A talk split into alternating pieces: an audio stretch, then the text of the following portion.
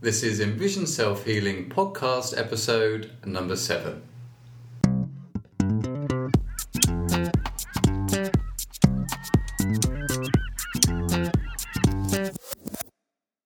Hi, I'm Will Fuller. And I'm Richard Miller. And we are the co-creators of envision self healing dot com and are dedicated to helping you improve your eyesight and quality of life by taking healing into your own hands.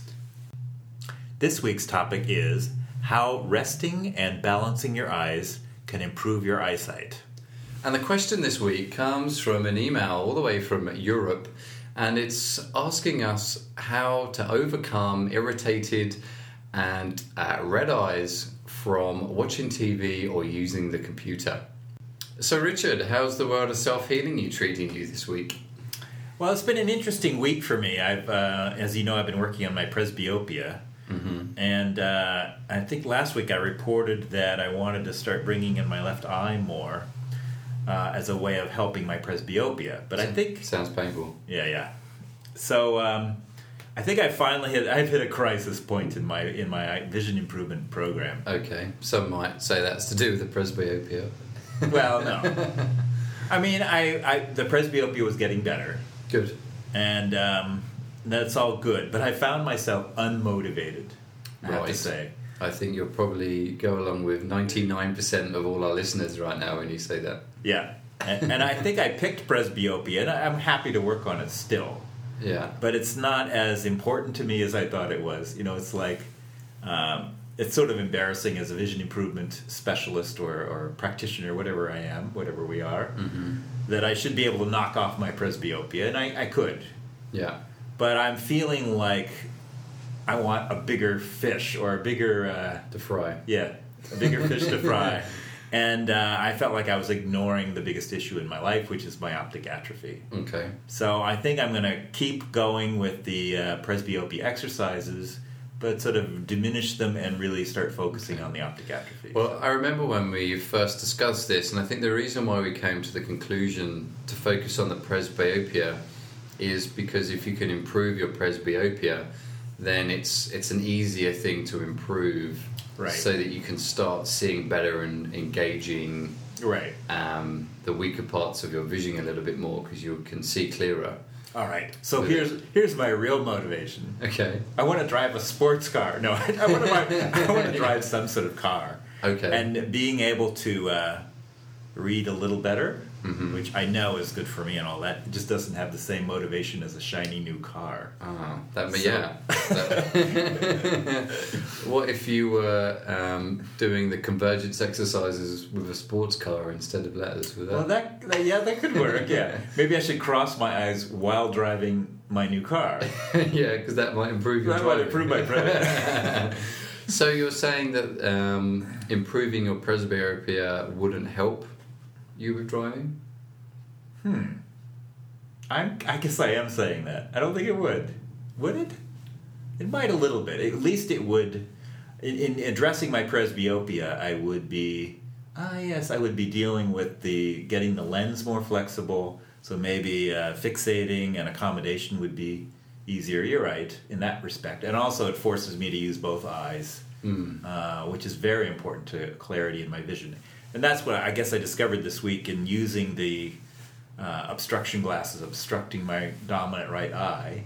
I do get more clarity, and that helps me read better, but it also really helps me see in the distance better as well. Yeah. Yeah, it's it's really a motivation issue. It's, it's difficult because then the excuses start exactly popping up. But also, and this is what we try and uh, teach our clients as much as possible, is is your program is forever changing. True. The eye exercises that you want to do can change with uh, your goals and maybe even your mood for that week. You know, maybe, you know, maybe say for one week I don't, you know, I can't stand peripheral vision exercises anymore. Mm-hmm. That's never going to happen. Yeah, because I see such improvement with it. But um, or you know, like you say, you might see that your goal actually is optic atrophy, not presbyopia. Right.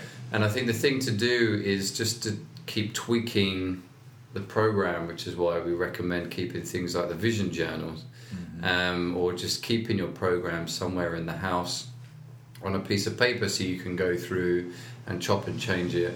And I think as long as you're doing your exercises, I know myself, I mean, I um, I also c- could improve with my, say, myopia or with my astigmatism. But uh, like yourself, I'm choosing, because I've, you know, got bigger fish to fry, which is uh, my R P. Right. And that, to me, at this point in time, is more important. But I'm still doing the distance looking, because it's all still helping the R P, right? Right. Um, but I'm trying to incorporate it into the peripheral vision stuff all, all at the same time. Right. So, um, but that's that's interesting. It'll be interesting to see how you uh, get on this week and see if you can right. And then incorporate. In, in so I'm I'm doing more of the obstruction glasses to bring in my left eye, and that actually will help the presbyopia as well. But and it, it the other reality is it's very hard to separate these things out. You know, like I have trouble reading. Part of it is presbyopia, but part of it is the optic atrophy. Part of it is the fact that I'm overusing my dominant right eye and not mm-hmm. bringing my left eye. There's all of these overlapping factors that go into reading. Um, and this, the reverse is true, that the factors that affect presbyopia affect my distance uh, and my ability to drive the car, as you say. So it, it is all interrelated. So anyway, in, the, in the, my blog this week, you'll see that I'm starting to do uh, an exercise that we don't put on the website, at least at this point, mm-hmm. which is stimulating with a flashing light oh, okay. in my blind spots. And focus on the optic atrophy. Exactly, yeah. But you're still, I mean, you, you seem to have incorporated it so well into your lifestyle anyway, putting it the on the fridge. Yeah, yeah so, exactly. You know, maybe it's just the fact that you've incorporated so well now that instead of, it's not that you're not doing the exercise, it's that you can now focus on yeah. something bigger and better. Good idea. Um, I like that idea. While still doing what you're doing. Because our ultimate goal here for everyone is to be able to incorporate these exercises into their life. Mm-hmm. Um, obviously some things like palming, it can be a bit dangerous to walk down the street while it's palming. Yeah. Um, so some things you need to take a time out and do them, but certainly just exactly what you're doing, incorporating it is uh, mm-hmm. is perfect yeah. for everyone, I think. I think that's a positive more than uh, demotivation. But uh, yeah, for so, my for so myself. How are you doing then? Yeah, pretty pretty good. Um, it's I'm still sticking to my, my hour a day, and I'm still wow. doing my, my peripheral vision exercises, and I'm still seeing small improvements uh, day by day.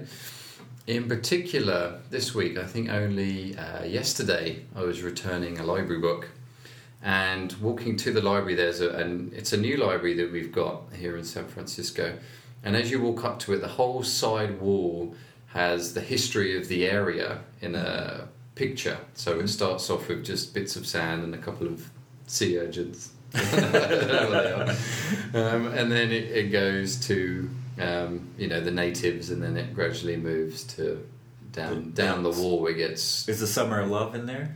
Uh, I don't know. I don't know. I've, I've uh, wiped that out of my memory. Probably because I never had it in the first place. That's right. You weren't allowed. but um, so, but as I was walking past. Um, the wall, and I was looking forward, and whenever I walk I'm sort of doing peripheral vision exercises mm. and yes, it might mean, mean that I step in uh, dog poo every now and then, which to the amusement of everyone around me, um, but uh, I try not to let that get me down. I'm sure a lot of our listeners have uh, experienced that before. Oh, yeah. uh, but I must say I did enjoy the other day when I, I did do that, and I did uh, tread in some, some dog poo, and the person next to me laughed, obviously, and they said, "I'm terribly sorry that I'm laughing, but it is quite funny that you just stepped in it." And of course, you know, but yeah, yeah. In my head, I had you laughing as well. So, but and of course, in your head, you're like, "Oh, oh no, this, you know, it's because of my R P, and I've got right, peripheral right, vision," right. and then it just snowballs, right? Right. Uh, but then about an hour later, the same person who doesn't have R P tripped over the curb and fell over. So, so I, there was a little bit of justification. You know, oh, I felt a little bit uh, better after that. Were you able to go up and say, "I'm not laughing at you, it's just it's just hilarious"? I made him stiff my shoe while I was there lying on the floor. No, I didn't really. No, I didn't really pull out. I don't like uh, laughing at people. That's uh, true. That's so, true. And they didn't hurt themselves. That's good. But, um, but yeah, it's, it was it was funny um, that you... You know, if he had R P, then he would have been like, "Oh, it was my R P." Exactly. Yeah. Over. Yeah. Um, anyway, completely different subject. So, but I'm walking down the road, and um, I've got this image that I've walked past several times before, and not really paid attention other than with my central vision. But I was actually, this time I was actually able to acknowledge change in uh, pattern or colour oh, as I was walking oh. straight.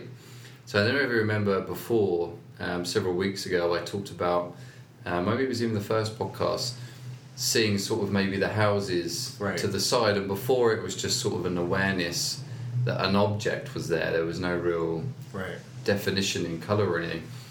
And that was house by house, but now this time it was a picture, different right. pictures. Oh. And I was even able to make out different uh, colours. Like I could tell there was different wow. in tone between the different pictures. So I was, uh, I've never been so happy returning a library book before. And, and start stepping in dog poo at the same time. yeah, yeah. yeah. But um, yeah, so that was, that was a big achievement wow. uh, for me this week. Um, not stepping in dog poo. Yeah, yeah. I yeah, think but... we said that enough. Sorry, yeah. I hope nobody's offended by that one. Um, but it, it's one thing I do like when I do little things like that, like trip over or yeah. you know whatever, um, is that it shows that I'm using my periphery. Yeah. Because we talk so much about using what's strong, um, sorry, using what's weak, and trying to rest what's strong. So for me, that's my central vision, um, and I guess for you, it's resting your periphery and trying to work those particular areas, I guess, in your... Yeah, I'm a little more complicated, atrophy, yeah, yeah, that way, yeah. Um, so, but I did, I almost, even though I had that achievement of seeing the, the, the different things on the wall, and I even noticed when I was on public transport the other day, I was able to count cars going past me wow. in my periphery. And at one point I was able to make out uh, the wheels on the car, wow. and at some point I was noticing different tones. Mm-hmm. Just through it. It came to me when I was um, I was planning a blog, actually, and I was sort of um, daydreaming, staring in front of me, and then it was like all of a sudden I started picking up um, moving images wow. by the side, and it, and I and I tried to stay in that area of the periphery, and I know, after a while it came clear that it was cars going past, and I was able to count them. Wow. Um, but even with all that achievement, I was in a in a supermarket the other day. And I was walking along, and all of a sudden this person just appeared in front of me, and it was oh, the yeah. security guard. Oh. I was so glad I didn't walk into him. Um, but I was like, oh, you know, how come this person just appeared all of a sudden? You know, I'm having these improvements oh, with yeah, my yeah. periphery. You know, yeah. what's going on here? Is my vision getting worse? You know, what's going on? Um, but it, it made me realise that it was a positive, because it, it showed that I was really using my peripheral vision, and where in my everyday life, I don't necessarily have, because I'm not in a busy downtown area, I don't have all these people darting across me and what have you. Mm-hmm. Um, so it obviously, it, you know, it shows that there's plenty of work still to do there. But I was pleased because it showed that I wasn't, you know, trying to overuse my central vision and try and scan where everyone is, and I didn't have that stress and anxiety. Um, I was just walking around the store using my periphery, and it just so happened that, you know, I didn't pick up Yeah, you know, that, that, that person appearing at that time. Um, and, of course, it's still the R P. Um, but you just... I mean, I even notice, you think it's you, but you even notice, say, other people in the street, they bump into people yeah. all the time. Um, but it seems that if you have a condition, yeah. you tend to take it to heart a little bit more and, and a little bit more personally. Yeah. Um, but certainly, yeah, some uh, a real interesting week this week for me. Um, but some, some good stuff. Great. So I think it's a good time to head over to Topic of the Week.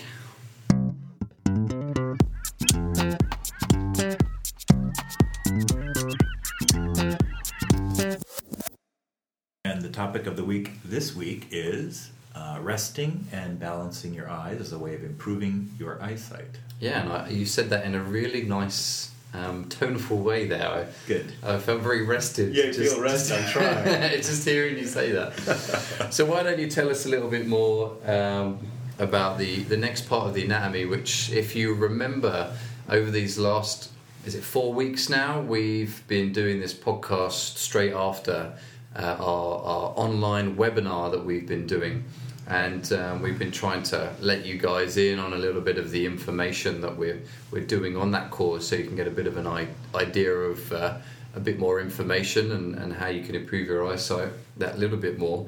And we've moved from the front of the eye, starting um, with the eyelids, and we've moved all the way back through, and last week we looked at the rods and also uh, blood flow. And now this week we're going to be looking at the optic nerve and the brain. So Richard, uh, why don't you tell us a bit more about the optic nerve? And this is, of course, my favourite part of the, the eye, yeah. because it's the part that's atrophied on me. But... Oh, oh, you've got nerve. oh, God. Sorry. Yeah. Uh, so the optic nerve, uh, let's see, let's start at one end. Let's start at the uh, retina. So uh, the retina, as we heard, has rods and cones, which are called the photoreceptors as a category. So the, the photoreceptors are actually at the bottom of the retina. They're they're furthest away from the front of the eye uh, in the retina. And then above them there are these things called ganglion cells. And they're a, ner- a kind of nerve cell. So the photoreceptors receive the light. They uh, have a chemical change uh, from the light. Uh, and then they give off an electrical impulse that these ganglion cells pick up. And um, they translate that, uh, so the electrical signal goes down through the ganglion cells back to the optic nerve. So that's the function of the optic nerve. It's like sort of like the wires of the, uh, it's the wires that carry the visual information from the photoreceptors to the brain. Uh, and the other interesting part of that is the thalamus, which is another organ where uh, that goes in and uh, organizes and filters the visual information. And the reason it's relevant, the thalamus is so relevant, is uh, the first exercise we do for the for the optic nerve, which is palming. The reason we do palming is to calm the op- optic nerve, to rest the optic nerve. Mm-hmm. It does other things as well, but that's one of the main things we do do it for. And the thalamus is, is relevant to this in that the thalamus has a buildup of uh, visual information in the form of chemicals. And um, when we palm, the thalamus is able to sort of rid itself of that excess, okay. filtered out visual information. And it takes about six minutes, which is to do that process, to get rid of the excess visual information. So you could think of it like st- static in the, like T V static in the thalamus, and it's all jumping around. And we sort of want to, when we palm, it allows that static to to steady out and then eventually yeah. dissipate. Just like yeah. when you... Um, old school T Vs. Remember when you used to turn the T V off and it would sort of shrink, it would yeah. shrink, it would shrink into yeah. a little uh, tiny hole. Yeah.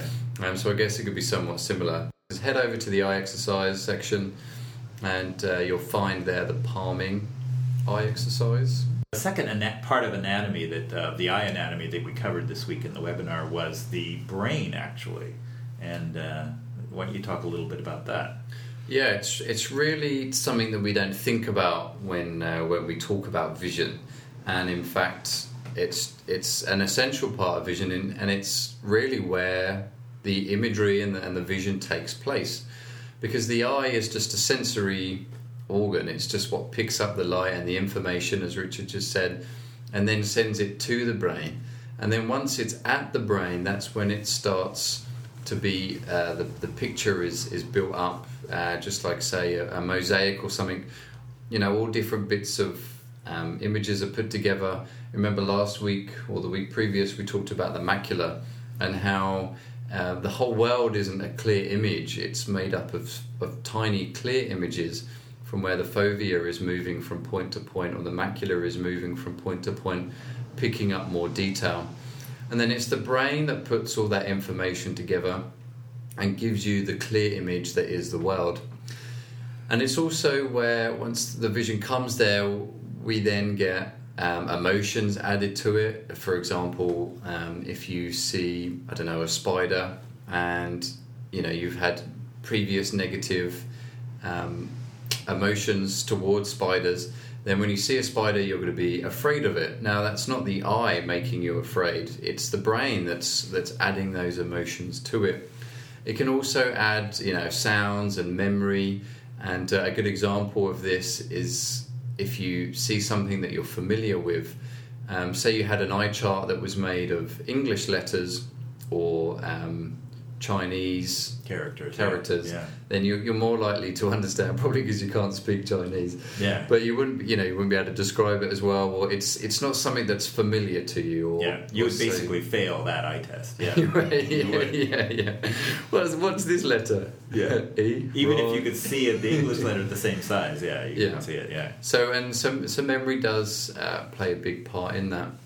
I think it was um, a great story of the ships when the ships first right. came over from was it Columbus when Columbus I think landed? It was actually no it wasn't Columbus it was the uh, conquistadors who were conquering the Indians. That's ah. what, that was the problem, and they they didn't they didn't know to be afraid, for one thing, and they didn't even know what the ships were. Was it that they didn't they didn't see the ships? They didn't see the ships because yeah. they they hadn't they had never even seen a ship before in their life, so they weren't even looking to see it. So they, these people just appeared.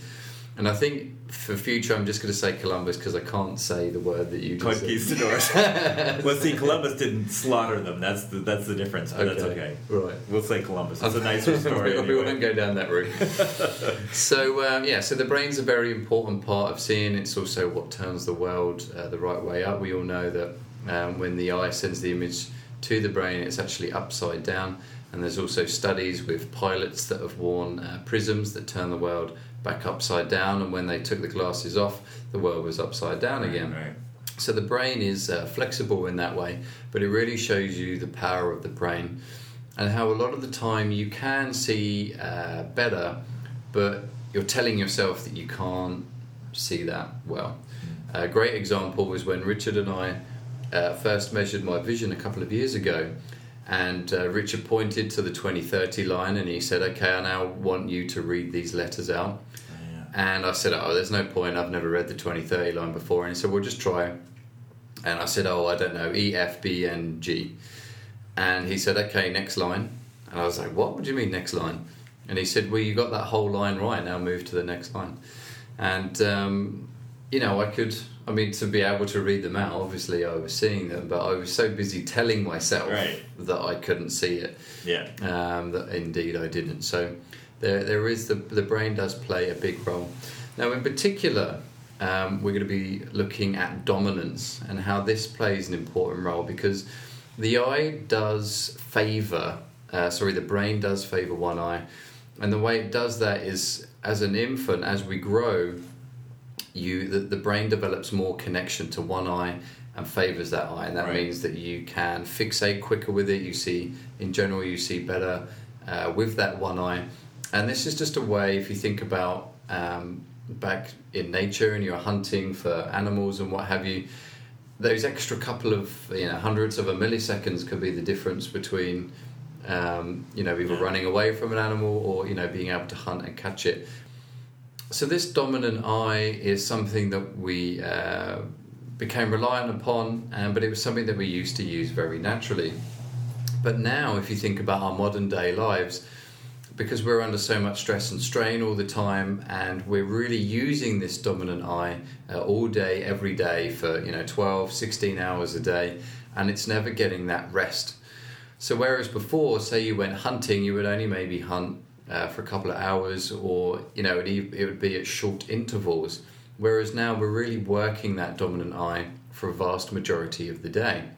So what we want to do is um, an exercise called obstruction glasses, right. uh, or obstruction, where what we do is we cover the dominant eye with either an old pair of sunglasses with a lens cut out, or um, and also the the lens that's still there, we cover that with tape. Or we uh, stick a, a small piece of paper to the bridge of the nose that covers the dominant eye. Then when you're using uh, your normal visual system, then you're actually preventing yourself from overusing that dominant eye or resting it, and you're also allowing the brain to use that non-dominant eye to remind it that it's still there, and you want to keep it as active as possible. So you can do that if you're, I don't know, you're reading or your computer screen or whatever, and you can just pop this piece of paper on, and it allows you to obstruct the dominant eye and then use the weaker eye or non-dominant eye. You know, in talking about this, it actually just occurred to me that uh, basically we have a lot of stress in our lives, in our modern day lives, And we really don't look at things with depth a lot of the time. We're looking at a flat computer screen. We're looking at a flat piece of paper. Yeah, that's true. And so how, how does the brain actually create that three D image? Yeah, it takes the... Um, so each eye has a slightly different perspective, uh, just offset by, well, in my case, maybe three inches. In some people's case, maybe six inches apart. so let's, let's do a study. so... Um, The, each eye sees a separate uh, image, and the brain then fuses those image into one three-dimensional binocular image. Making one mega, mega image. Making one fused, what we call a fused image. Yeah. So the two images overlap perfectly, and um, you get this... Essentially, it is an illusion still of depth, but the brain is able to create that illusion. Um, and, and the other aspect of it is when they're overlapped like that, you actually get a clearer vision, a clearer image uh, overall. You get more detail, more acuity. And this is why when people do the, the eye exercise, the beads, um, that you can also see at our website, and it's also a very um, classic eye exercise that a lot of uh, vision therapists use. It's also called Brock, Brock strings. Brock strings, yeah. So if you're fusing correctly, when you look at one of the beads... Because you're looking at it, there should be one bead, and then either what's in the in the foreground or in the background, there should be two. And the reason why is there why there is two is because it's those two separate images from each eye. Right. But the the actual thing that you're focusing on, that single bead, is only one because that's that focal point, and that's where that fusion is occurring. Right. So um, what we do to improve fusion, uh, the simple exercises, and what we did on our webinar is uh, covering the dominant eye and exercising the non-dominant eye. And we did it. You can do it through uh, looking at our large and small print with your non-dominant mm-hmm. eye and doing shifting. Uh, you can do it with an eye chart.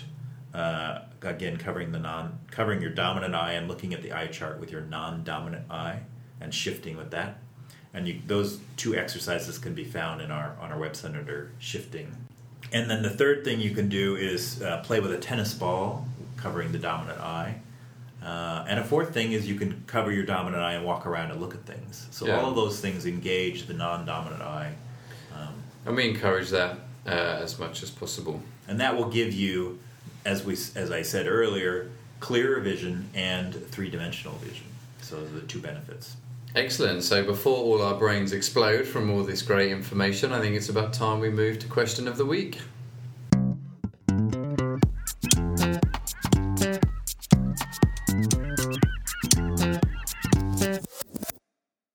So the question of the week comes from an email from Europe asking, uh, how can I deal with the red irritated eyes I get when I watch T V or work on the computer? That's a great question, and it's something that a lot of people experience, and unfortunately if, if you look this up, a lot of it is about drugs and, you know... Yeah, so computer glasses seems to be usually yeah. the solution to all of this.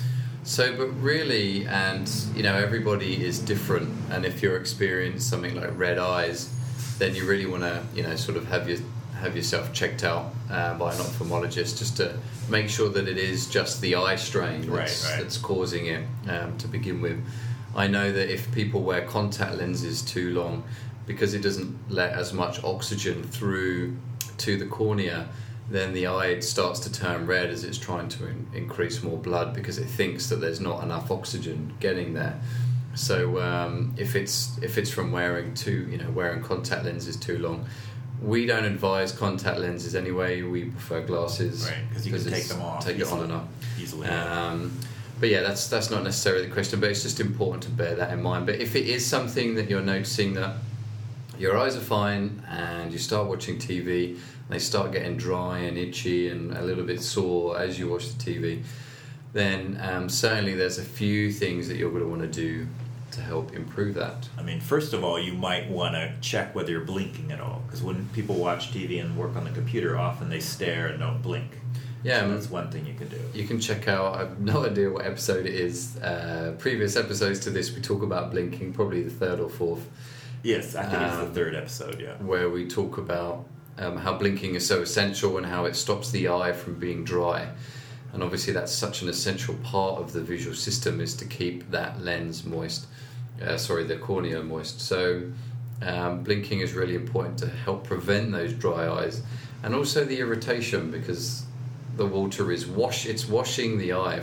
You know, if you're not blinking and you're staring, then it's going to increase that irritation. And right, I don't know, even any particles in the air. I mean, if you're not blinking, you're not cleaning that.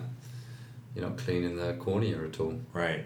I think the second factor we would bring in is is what we discussed earlier today, is palming. Mm-hmm. And obviously we would recommend palming after this kind of experience, but I think we would also recommend palming before. Yeah, if if you remember last week, I talked about how I didn't do my eye exercises for a few days, and I felt that strain, and uh, I can luckily report that I worked really hard this last week, my exercises, and now I don't have that strain. Okay. Um, so I'm pleased about that, but it did take me a while to catch up. So certainly prevention is better than cure. Right. Um, in this case, and, and by regularly palming every day, not only are you helping to overcome the strain that you've put on the eye, but you're also helping it out in preventing uh, the eye strain, give it a little bit of leeway. And the, the last part of this question I forgot to say was that the person said, is there any solution other than not doing this activity? Because obviously yeah. They were very attached to the activity. Yeah. And maybe that's our third solution, is taking breaks from the activity, which is the hard, one of the hardest things to do in some ways. Yeah, and definitely incorporating the eye exercises. So um, a great example, we just talked about obstructing one eye. Right.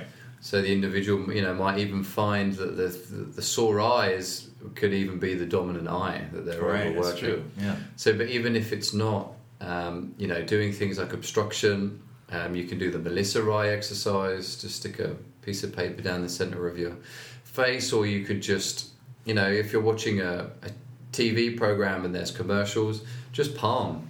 Yeah. For three yeah. minutes during the point. commercial. Or hey, you just pop- made a good reason for commercials, didn't you?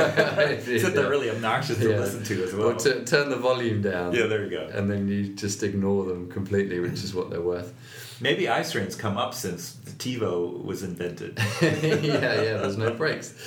Um, and just things like, you know, looking out the window, looking into the distance, um, turn away from the screen and blink two hundred times.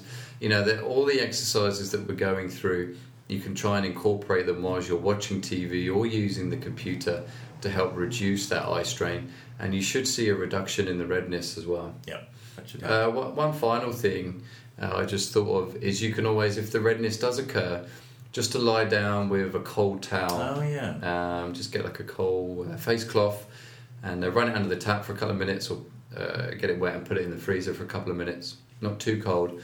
And then just rest it over the eyes, and it will help take down some inflammation. Very good, yeah. Um, and, and help, you know, take some of the soreness away. But really, that's that's sort of now in the beginning. You you shouldn't be at a point where your eyes will be that strained, where they're that right. sore and itch, you know, and, and itchy and redness. You really shouldn't allow your eyes to get to that point. Right. And it might not even be the computer. It might be what you're doing ten hours before right. the computer. You know, right. what sort of stressful things are you doing? So uh, yeah, it's, it's quite a it's quite a tough one to answer, really, because it's plenty of broad uh, questions there. But I think we did a pretty good job yeah. at addressing that. So I hope you enjoyed all the great information uh, that we had this week. Next week we're going to be looking at how you can incorporate um, a lot of these exercises into your lifestyle, and also maybe looking at writing a program for yourself, which is very important, and we'll explain a little bit more about that. You can also find uh, all these other podcasts either on iTunes or on our website. You can head over to our brand spanking new looking website, actually. Yeah, I can't believe we didn't even talk about that. Oh, that's right. And that's what has been going on. it's, it's, we'll talk about that in a couple of episodes. But um, you can head over there and head over to the blog section, and you will find all our podcasts and all our personal blogs that Richard and I do. You can also get your hands on a fantastic free ebook that we have on our website called A Modern Day Guide for Improving Eyesight. And a lot of the material that we're going through now is covered inside that book. So certainly uh, check that out and uh, get reading up, and let's start getting on a path of improving our eyesight. Great.